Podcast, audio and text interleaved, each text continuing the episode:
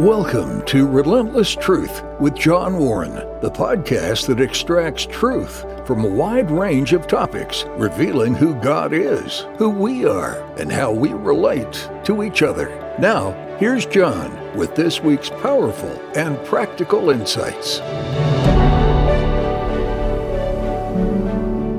Welcome to Relentless Truth. I'm John Warren. Please like, share, review, and subscribe to Relentless Truth. You can find us wherever you get your podcasts. Please go to our website, johnwarrenmedia.com, for more information. You can send along an email to me there at john at johnwarrenmedia.com, or you can just simply use our contact form on the website. Well, we've had some interesting, interesting issues recently, and I know these episodes are released a few weeks after they are recorded. But we've had the Donald Trump arraignment. Uh, we've had some interesting economic issues. And this week, I, I really want to talk about the, the role of government in the economy. This economy interests me, and I know I talk about it a lot. And I know there's some redundancy because there's only so much you can say about the economy, but I am fascinated by the implications of COVID 19 on our economy. I don't still understand employment in this economy. I think the baby boomers kind of retiring and staying home and doing other things has a lot to do with our being so fully employed. When the when the unemployment rate is below 4%, we are fully employed. I know that doesn't help you if you're, you're looking for a job and can't find one, or can't find the right one, or can't find one that is desirable, or can't find one at the right compensation level. I understand that there are some people who are hurting, especially in the context of rising prices, and that's that's still an kind of not out of control, but that that's an exacerbating factor on this economy. It's it's still tough to go to your supermarket and experience these prices. And and then there are still some shortages, and the, the shortages are less prevalent, uh, less widespread, but the, there are some shortages still of specialty goods. The car market, the automobile market in America has changed. The manufacturers have, I, I think, deliberately slowed production. They're finding that we will pay more if if there is some scarcity, and that that kind of makes sense for those of you who've studied economics. You know, if if if supply is reduced and demand is kind of constant, then it seems to me that prices typically typically rise. Well, that that has happened. I'm I'm a bit of a car nut, and uh, you know, it used to be that you had choices. You could you could go and and shop, and there were different color alternatives and and and different. Um, and there still are, and there's there still are different grade levels and all the rest. But lots of people are buying cars before they get to the dealer and because the, the production has slowed and I, I'm, not smart enough to know whether it's because of manufacturing cutbacks or supply chain issues or some combination or we haven't quite recovered from the COVID slowdown as the media would have us believe. I, I am not sure what it is. It might be a combination of those things, but that that market has changed and and the economy has changed. And I wonder you know, I'm not a sociologist or a psychologist, but it, it, seems to me that people have changed the way they spend money. And I have to wonder is it because we're, we, we survived a pandemic, kind of like the Spanish flu in the early 20th century? And, and you know that brought on kind of the roaring 20s we survived world war one and the spanish flu and and uh, uh, you know are we just so glad to be here that we've we've kind of said well let's go for it that appears to be what happened and then you've got our government's involvement in this. You've got the government printing money for stimulus and PPP, payroll protection program. If you're not familiar, put millions and millions of dollars, if not billions, in the hands.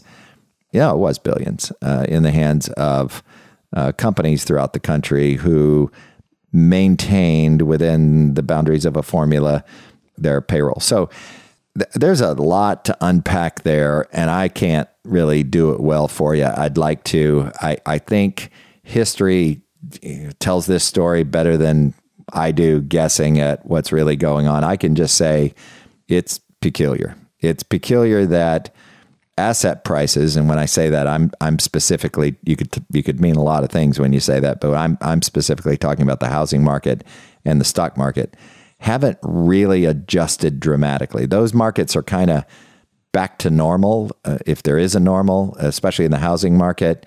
You're not seeing the crazy pricing and the bidding and the, all of that. But in Florida, where I am, there there still is competition for if a good house is well priced, it, it it sells pretty quickly, and you might have to compete for it. If it's not such a great house and it's not so great priced, though now now it's sort of it's not sold at such a great price or offered at such a great price, then it kind of sits around a little bit. And that that was, you know, a year ago that was that was not happening. So when I peel this back and try to try to look at root causes, which I tend to do, then I, I have to go back and think about okay, what is government's role in the economy? And that is a that is a really challenging issue to unpack. And it's very challenging to talk about succinctly. And our media tends to like to polarize us. And I say like intentionally. They they there are media camps on both sides of this issue. Just think of the simplest way is far left and far right media. They tend to want to have us believe that they understand and and their their talking heads, their pundits understand the the purpose of government or the way government is to relate to the economy. And I think both sides get it wrong. And and I it, it's funny because you'll hear all media uh, uh, uh, across the spectrum. Let's let's let's stop the, the the liberal and conservative thing, and let's just say media in general.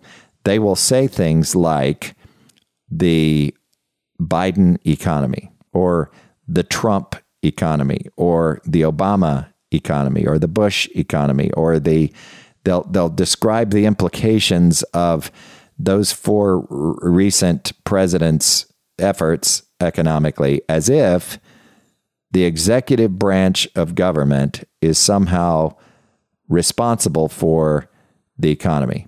And so the environment we find ourselves in, and I think it's I, I think it's due largely to the way, I don't want to sound like a dinosaur, but I think it's largely due to the way we get our news. You know, it's funny. I was just talking to a friend about this that the in the old days, for something to bubble up to a level that gets national attention, it had to go through the editors of newspapers. There were some national newspaper, and they're, they're still around, but you know, the New York Times, the Washington Post, the and there are others. I don't want to leave any out, but you know those types. And then there was, you know, the Wall Street Journal, which focused on business primarily back then. It's gotten more into news now. And and then there were the the three big networks, NBC, CBS, and ABC, and, and maybe one or two others came along, but but they're they're they're NPR and some of those things. But but it, it had to the news story had to kind of go through a process to get pushed out there. And it was it was slower. You kind of couldn't wait to get the morning newspaper at the end of your driveway back then because you'd read, oh, here's what they said about this, and here's what the editorials were, and all that. Well, we've gained some things. You know, we get better information more quickly. Well, we get more information more quickly. Let's say it that way. And we still have to kind of decipher, still have to kind of consider the source. But this this news cycle means that something like Donald Trump's arraignment earlier this week. It gets blasted on the news and examined and cross-examined, and then after a couple days, it's it's gone. I mean, now he's a little bit of an exception because he has these passionate followers and passionate haters, and you know you still hear it mentioned, but but these stories don't they they they circulate like wildfire, and then they go away, and we're on to the next shiny object that floats by. So I think that's part of the problem, the, the way the media just operates. But the media has become this, I don't know, they play this accountability game where where they, they want to hold the administration's feet to the fire. So you have 24 hour access to media, and then the media wants access to the White House all the time and to Congress.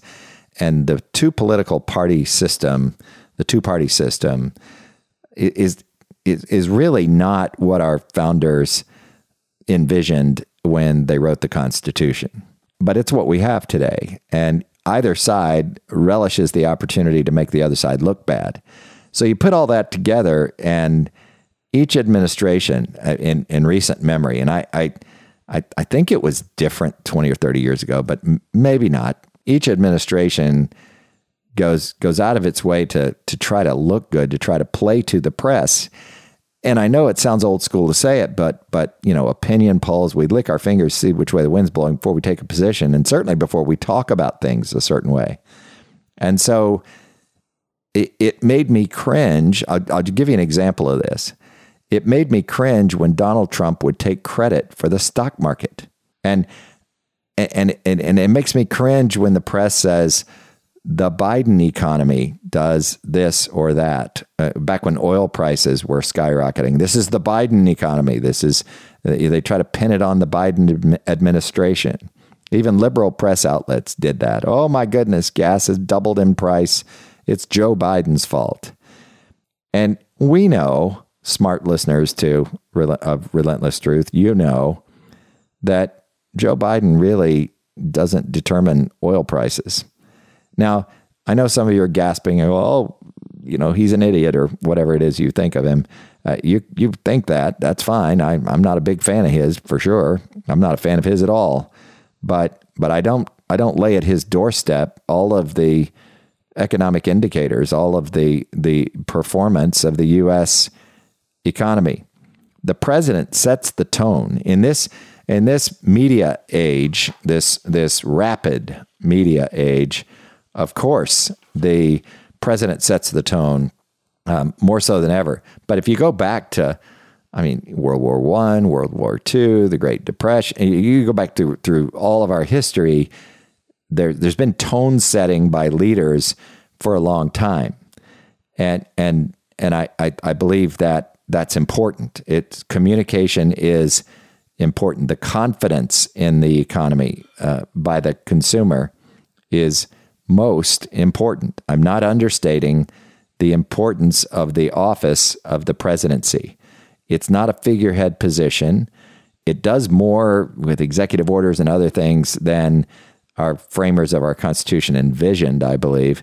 But if you if we just look at this issue and we say, okay, what is government's role in the economy? I think that's a conversation worth having. And I'm not naive enough to think that I'm going to fix this with a podcast episode. But I think it might be interesting just to just to kind of review it for a minute.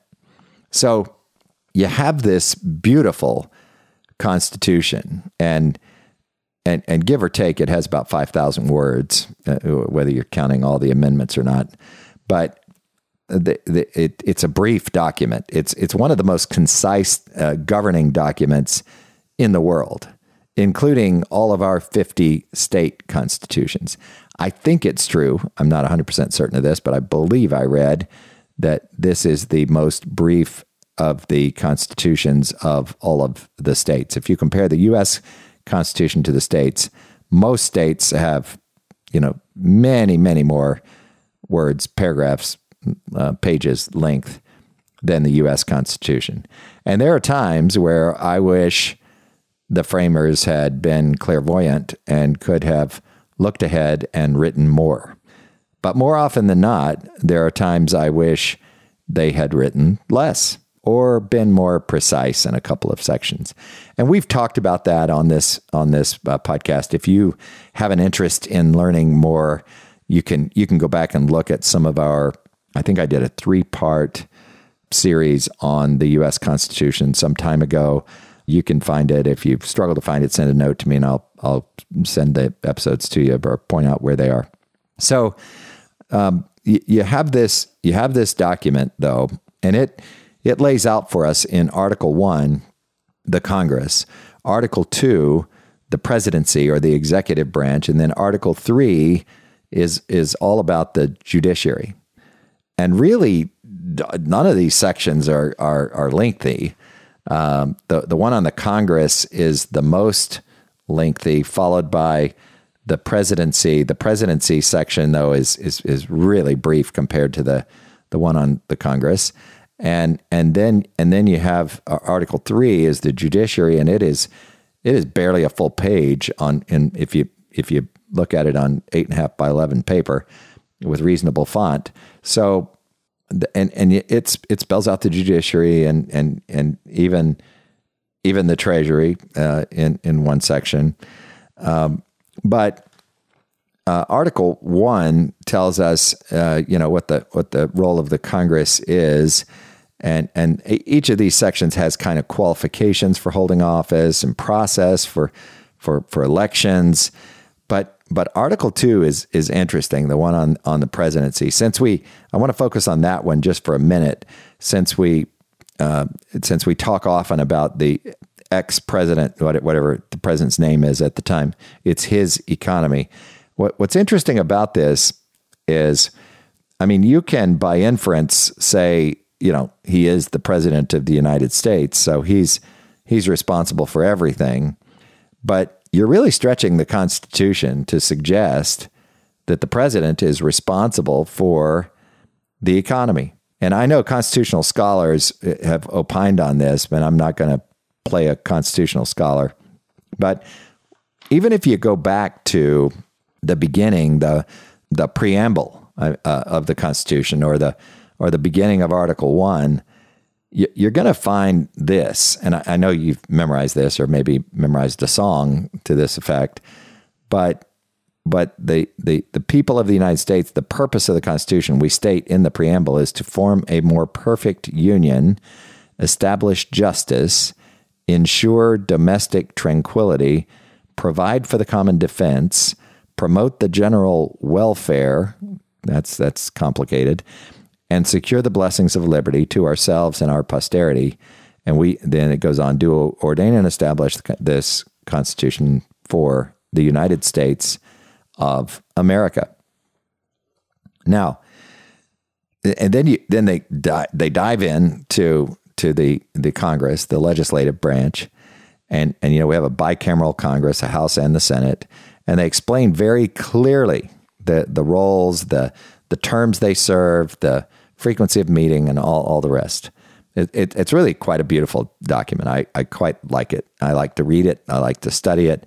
I like to reference it whenever whenever certain things happen. It's got some cool concepts most people don't know. Most people don't know what a bill of attainder is, for example, or or uh, ex post facto law. There, there's just some things that are helpful to know, and you can you can study this stuff on your own. Just just get a copy and and read it. But this this whole business of of the government, U.S. government, and the economy fascinates me. When we get to Article Two, it says in Section One, the executive power shall be vested in a president of the United States of America. He shall hold his office during the term of four years, and together with the vice president, chosen for the same term, be elected as follows.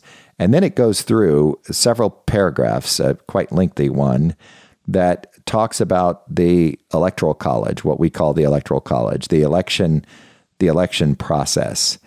And, and yes, it's it's complex, and yes, it feels archaic, but it's beautiful. It it it really does allow smaller states to participate in electing our president. That that's the that's the argument I the constitutional argument I would make for being in favor of leaving it alone. Those who those who favor the the a Democrat, a purely democratic process that that is that is kind of the mob rule that some of our framers warned us about. You say, "Oh, it's just not fair. How can a president win the popular vote?" Well, if you study the electoral college, you'll you'll get it. I think most people do, and it, it just it just makes more sense. It it it you you would only have uh, presidential elections would only the only consequential campaigning would be done in four or five states if it was uh, the majority of the population, the, the majority of the uh, registered voters uh, electing a president without the electoral college. So that's a, another conversation for another way. But, it, but but this document goes on and it says that the, the Congress can, can you know, choose the electors, and then then it goes on in another paragraph, next paragraph, that no person except a natural born citizen of the United States can serve as president, and then it talks about removal from office due to his death, uh, resignation, or inability to discharge the powers. We've got some amendments that address some of these issues. And, and it talks about the president and vice president in this section. And it, it really it goes on to describe other other officers. It contemplates disability. And again, we have some amendments that do that as well, as you know. But then it says that the president will receive compensation for his duties, and it can't be increased or diminished during the period for which he shall have been elected. That means over his four year term. And it goes on. And then finally, in, in section one of Article 2, it describes this oath of office that all of our presidents take. I do solemnly swear or affirm that I will faithfully execute the office of President of the United States and will, to the best of my ability, preserve, protect, and defend the Constitution of the United States. And all presidents since George Washington, I believe this is true, have added the, the phrase, so help me God. I'm certain all in my recent memory have done that. And then and then we go into section two, which is about the the role the president plays as commander in chief of the Army and Navy, and of course we've added the Air Force. in the original Constitution, it just contemplates Army, Navy, and militia. We didn't have planes, and and then it, it sort of spells out what what commander in chief means in a way, and then it talks about his powers with advice and consent of the Senate. And we've already kind of established when you get to this point in the Constitution that the Senate is a little more special, a little more august than the than the House in, in some respects. Part of that is they serve six year terms. They they do some they do some things with advice and consent of the Senate. They do some things with the the presidency that are laid out here and in the uh, Article One. But they they appoint ambassador. Uh, the president can appoint ambassadors with their advice and consent, ministers, consuls, and judges of the Supreme Court. And you know how contentious those appointments have been of late. And then and then there there are uh, other judges that are appointed and heads of departments and uh, all that good stuff. And then it says that that they can the president can fill vacancies in the Senate and that fill these jobs and they, they, they expire at the end of their next session. And then it goes on in section three to talk about the fact that there there's kind of a state of the union. It's not quite I, I don't think they envisioned what we do now with the big media circus, but uh, it could even be done in writing based on the Constitution. But it's a state of the union. It's uh, and he and he may, uh, on extraordinary occasions, convene both houses or either of them in case of disagreement between them, and he can determine when they adjourn their sessions and and all the rest. It goes on, and then there's one small section, uh, section four, that says that they can the, these people, the president, vice president, and civil officers, can be removed from office uh, on impeachment for and conviction of treason, bribery, and other crime, high crimes and misdemeanors. You've heard that language, sadly, during the Trump administration a couple of times.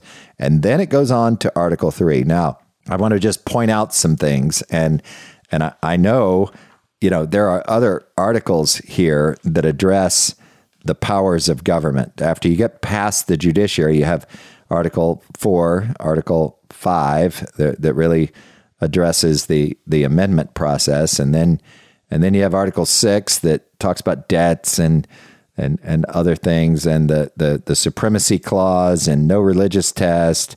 So there's more information here, but but in in this section that we just read that is about defining the role of the president of the United States. If you notice, and you can you can go through this with a fine tooth comb, I didn't to spare you a you know a two hour podcast episode, but there's nothing about the economy, and and that is by design you know, it's it's when you say the executive power shall be invested in the United States in a in a president of the United States of America. What what is that? Well, the framers didn't say. And I'm going to tell you why. They didn't say because there was a great debate about whether we even needed a president. There were some in the room in Philadelphia when this document, this beautiful document was written, who said, Well, wait a minute, how do we know we won't have tyranny? We won't have another King George III. Let's not do that. We don't even need a national executive. Just let the Congress duke it out. Let's do a judiciary and a, and a legislative branch and leave it at that. But the, the folks that wanted a national executive won, probably because of the character and and just the stature, just the just the power that he exhibited when he walked in the room of of George Washington. the folks who wanted a chief executive won. And, and there were many times where, you know, one of the things you learn if you learn constitutional theory, there were many times where the men in that room had to compromise. Compromise was a theme of the Constitutional Convention that actually, the successful one that actually led to the writing and ratifying of this beautiful document.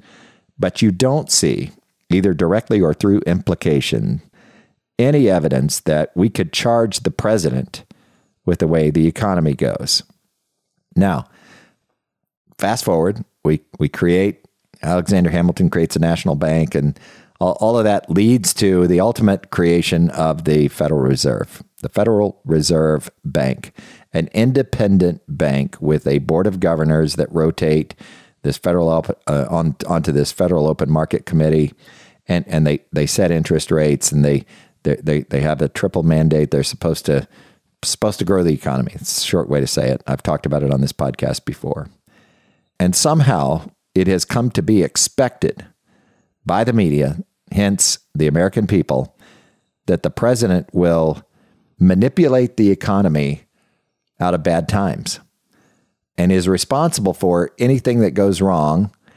And even Trump did this, even though I agreed with a lot of his governing policies. He took credit when the economy was doing well and he blamed Barack Obama when it didn't. And he, he had a whole thing that he did, even though the president of the United States, other than having the bully pulpit, the big the big bullhorn that this office gives one, the president of the United States does not determine the the growth or contraction in the stock market. The Congress doesn't really. Now, I know you're thinking, well, wait a minute. Now, if you had read that section on the Congress, you'd see that they can spend money and they've spent us into oblivion. We have $32 trillion in debt. Yes, we do. And and we have $50 trillion in unfunded commitments. So we really are, are upside down by by 82 plus trillion dollars.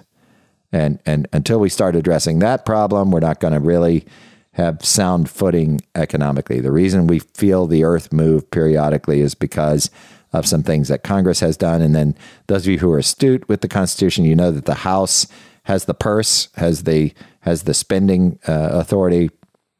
And you say, wait a minute, you're skipping the whole House of Representatives and their importance during their two year terms to this entire process. So, yes, there's a lot of blame we can cast. But primarily, what I want to advocate, and I'm not a libertarian, I'm not a pure libertarian. I believe in way more liberty than than most people. But I do want my roads to be paved. I want someone to come when I dial 911. I want I want some protection against bad guys. I want some parameters, some bumpers out there for to keep us in the road uh, in, in, in many, many respects, some level of social services, some protection for poverty and all of all of those things. I I'm not one of those people who says I absolutely oppose redistribution of wealth. No, I, I get it. I, there's a role for government, and even within the scope of this Constitution, there's there's a role for government to play. So I'm not wanting just just anarchy. I don't even like Ron DeSantis's concealed carry law that he passed uh, behind closed doors where anybody can have a concealed carry permit. And I'll tell you why. I have one. And I went through training for a day and I walked into the room for that training with a bad attitude. So they did the big background check. I got qualified. I go to, the, or no, I think first I went to the training and then you go through the big background check and you get qualified and you get this wonderful permit that allows you to conceal carry. And I really don't do that very often, hardly ever. I, I do carry in my vehicle sometimes, but but but I but I don't I don't carry often because there are a lot of places I can't carry that I frequent. I can't carry at the school I teach in, and I can't I can't carry in a bank or public library or any number of other places. And I learned all that, although I kind of had a working knowledge. I learned what uh, Florida's stand your ground law means and, and how people violate it from time to time and what it doesn't mean. And I learned what happens after you you use a handgun, even defending yourself. And, and that training, I've got to tell you, it was helpful. And now somehow we can just carry just anybody. I mean, I, I don't like that at all. Now, it doesn't go into effect till July 1st. And I hope I hope somebody, some judicial authority, grabs this thing and fixes it because there's training that is necessary. I want a background check. I mean, there, there's some people who, you know, I'm, I'm sorry if you're far, far right and you're going to disagree with this, but there's some people who don't need to be carrying. And I, I sure don't want open carry. I don't want to see your gun. Um, I, I, I'm, I'm all about protecting yourself and all the rest. You can got a friend who has a four step rule. He's got a gun in his house every four steps. And if, if it, if it, I mean, I think you might live in the wrong neighborhood if that's what you got to do. But if that makes you feel good about yourself, then wonderful. You go for it. As we say in the South, knock yourself out. Not sure what that means exactly, but but do it. That's fine. But anyway, uh, I'm off track because I want to I want to go back to the the economy. Um, yes, there are some government policies that are important. Yes, the president sets the tone. Yes, consumer confidence matters. We're dealing with that right now. And yes, the president plays a role. A confident, steady handed president is good for the economy. I'm not making an argument that government is unimportant. What I am arguing is that government plays a very specific role. We, let, me, let me just give you an example. There are two extremes, aren't there, of government in the economy there's a free market and there's socialism. We believe in a free market economy. Is that perfect? No, it's not perfect, but it's awfully good. We're okay with some redistribution of wealth. That happens in our system of taxation. So please don't shout, I don't believe in redistribution of wealth. What you're saying when you say that, most people who believe that are saying, I don't want the government doing a value added tax or taking from the rich and giving to the poor. You know, I understand what you're you're saying. I don't like socialism. Well, I don't either. We're not socialists. We're not even near socialism. We have some people who socialism. We have some people who take us there, but we're not we're not near there. And, and, and we want to be guided by the principle of basic economic freedom. But we do accept government intervention in the economy when the benefit outweighs the cost.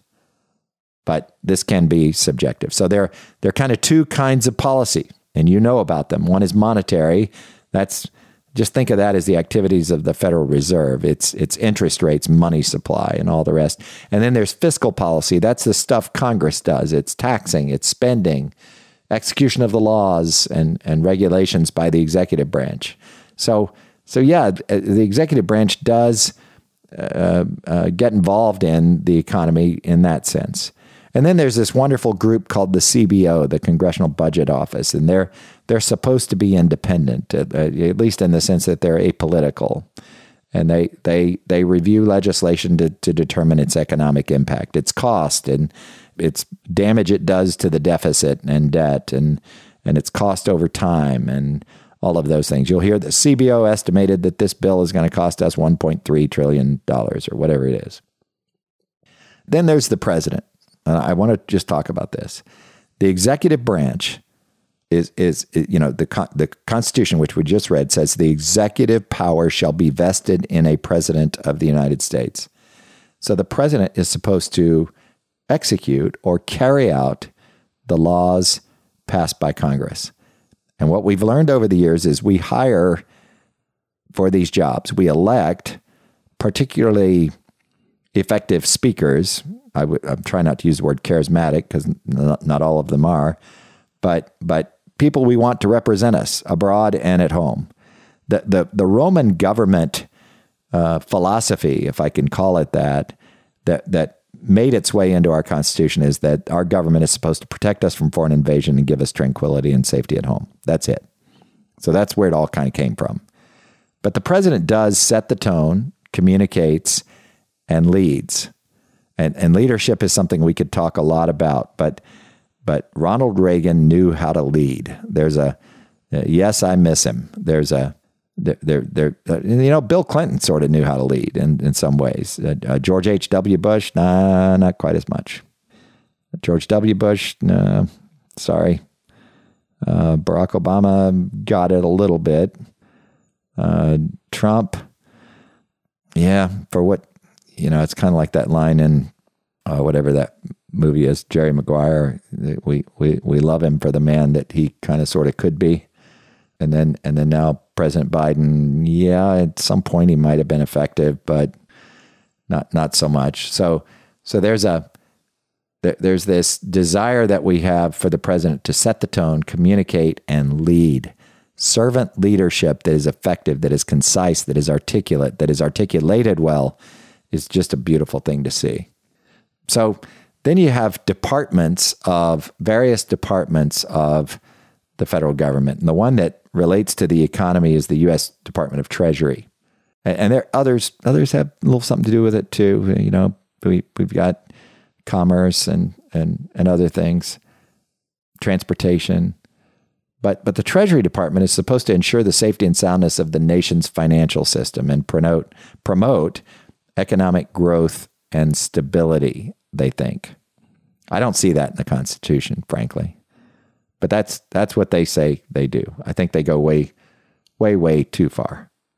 They handle the financing of the national debt through the sale of treasury bills, notes, and bonds, and those have, those are delineated based on their maturity and savings bonds and all that stuff. And then then we have the the, the government workers. You know, they're they got a problem and they, they got a tough job. Mo, my experience with most federal government workers is they're awfully nice people and they're and they're in their role because of an aspiration to do good. But they can't avoid the fact that they are handling other people's money. And and I've got example after example from my banking career of how that usually goes. You you might have experienced this.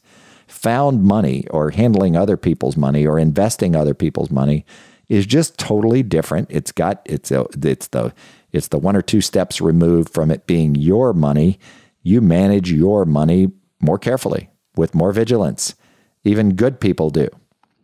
They're, they're, the government is in the business, like it or not, in, in our world today. I don't think the Constitution uh, uh, anticipated it or planned for it.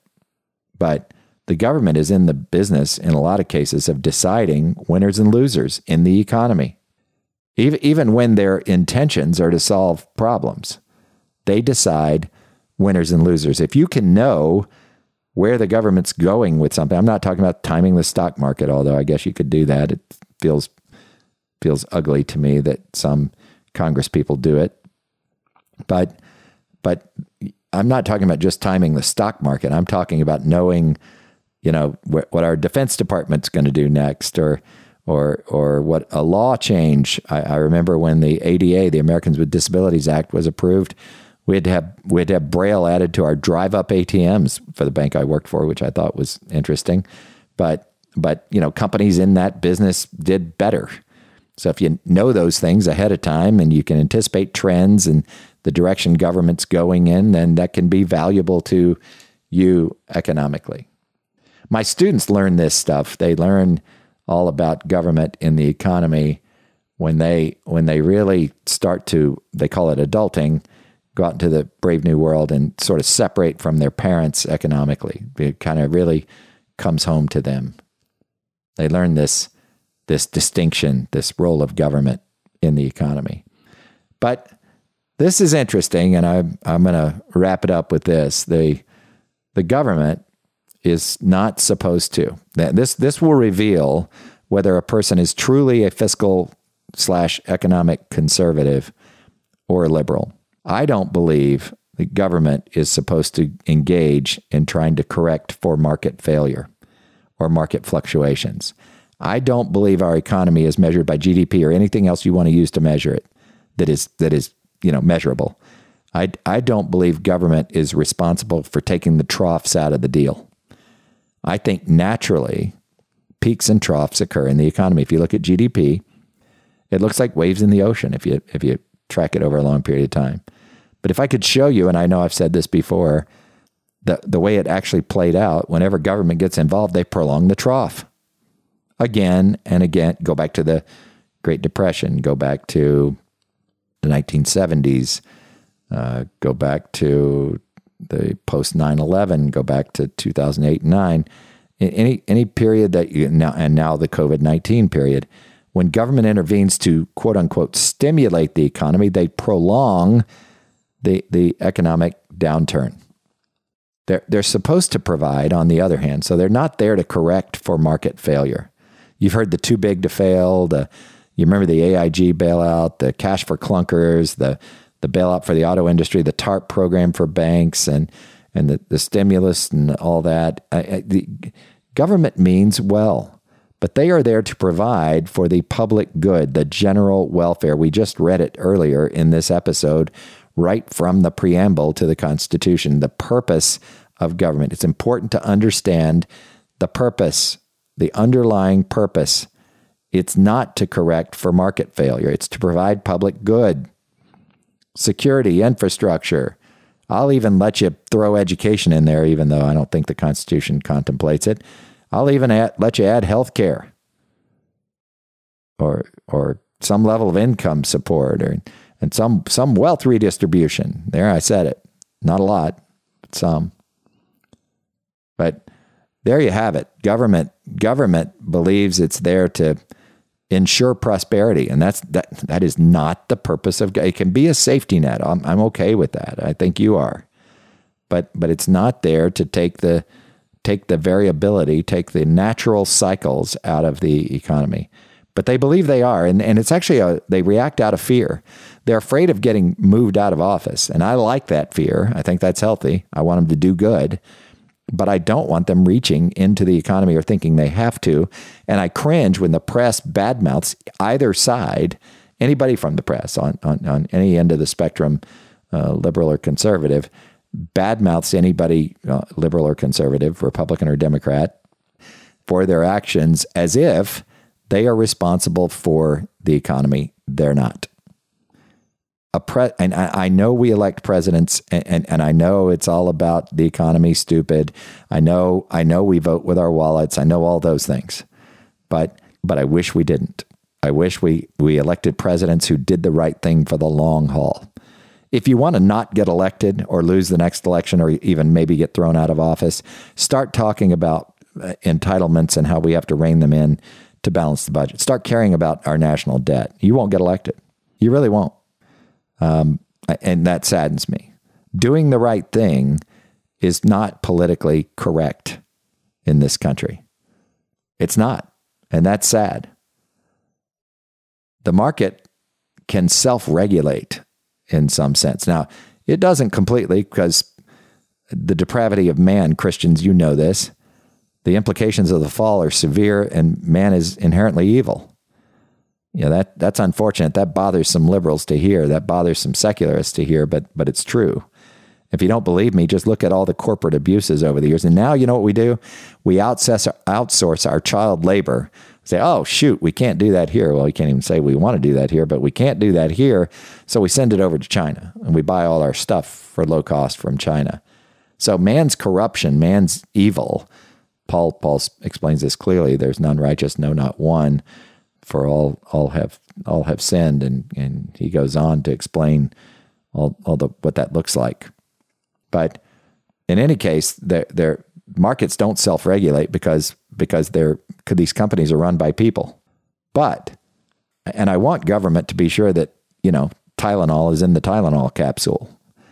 But uh, so we all want some level of regulation. We just don't want the volatility and the risk of just leaving things to the conscience of, of people, the moral state of people. I get that. So we want some checks and balances, is the way to say it, some protection. But markets markets don't self regulate because of sin, and and we need some regulation in the markets. We insider trading isn't good. Martha Stewart learned that, but but but still, less government government is not accountable for economic outcomes. And you know, Lastly, there's this there's the, the, something we should talk about with respect to taxes. More taxes, tax increases, do not necessarily put more money in the government coffers because sometimes they just exacerbate the situation. They, they tire people, they fatigue people into pulling back on innovation and, and investment and all the rest. There are some loopholes that we could close, and that would be a good thing for the for the uber rich. I know some people are cringing right now, and I'm okay with that. There are some loopholes that we could close, but we're not going to tax our way to prosperity. You know this if you're running your company efficiently, you're not going to cut your way beyond running it efficiently. You can't cut your way to prosperity. You can cut yourself right out of business. So, so taxes really increase the cost of doing business. I, I'd like to see corporate income taxes eliminated. There, I'll just drop that bomb here at the end of this episode. Personal income taxes account for about 45% of federal revenue. 36% comes from payroll taxes and 12% ish from corporate income taxes. Imagine the growth. And I know the left would say, oh my goodness, he's trying to favor the fat cats and the big corporations. No, I'm not. 95 point some percent of these businesses are small who would be impacted by this. They go hire more people and make more money and prosper. You still get the income on the personal side when they take money out of the out of the business if you do it right. But anyway, that that would that would be a good uh, growth strategy, I think. But it requires a philosophical change, and that philosophical change is government is not accountable for propping up the economy. It's not. It needs to make sound, long term business decisions. You do this, and I do this with our personal finances. We don't do the immediately gratifying. We don't posture, I hope, for our spouse or children and make economic decisions that give them the illusion everything is well, knowing that it's going to bankrupt us. That doesn't work that way. We think longer term, and I'd love it if government would would do so.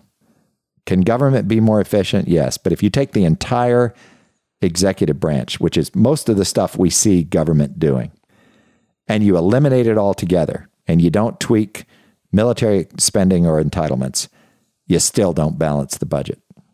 Isn't that something? This the the elephant in the room is difficult to talk about.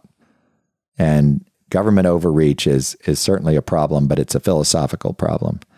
I hope this is helpful to you. I'm, I'm going to talk more in our next episode about this topic. I want to spend a little bit of time talking about budgets and deficits because a little more time because that's that's really important. There's there's mandatory and discretionary spending and a bunch of other things. There are a lot of buzzwords you hear in the press about government and the economy, and we'll we'll uh, we'll talk about that next week. So I, I appreciate appreciate you being here and listening to this rant on on our government's role in the economy. I'm not pretending that this podcast episode could turn the tide, but I would love it if you would if you would put this episode on your social media, share it with friends and push it out there. It's important to get this message across. It's important that our expectations of government change. I don't believe we're too far gone. I believe God is able and I believe God is faithful. And I trust in the wisdom of the electorate, most of the electorate anyway. So thank you for for listening. Please like, share, review, and subscribe to Relentless Truth. You can find us wherever you get your podcast, send along a an email to me at john at John Warren Media or use our contact form. Until next time. Thanks for listening to Relentless Truth with John Warren. Please consider sharing this podcast and subscribe to receive future episodes. Connect with John regarding your comments, questions, and show ideas through johnwarrenmedia.com or at John Warren Media on Facebook, Twitter, or Instagram. That's all for this episode. Join us next week for another edition of Relentless Truth with John Warren.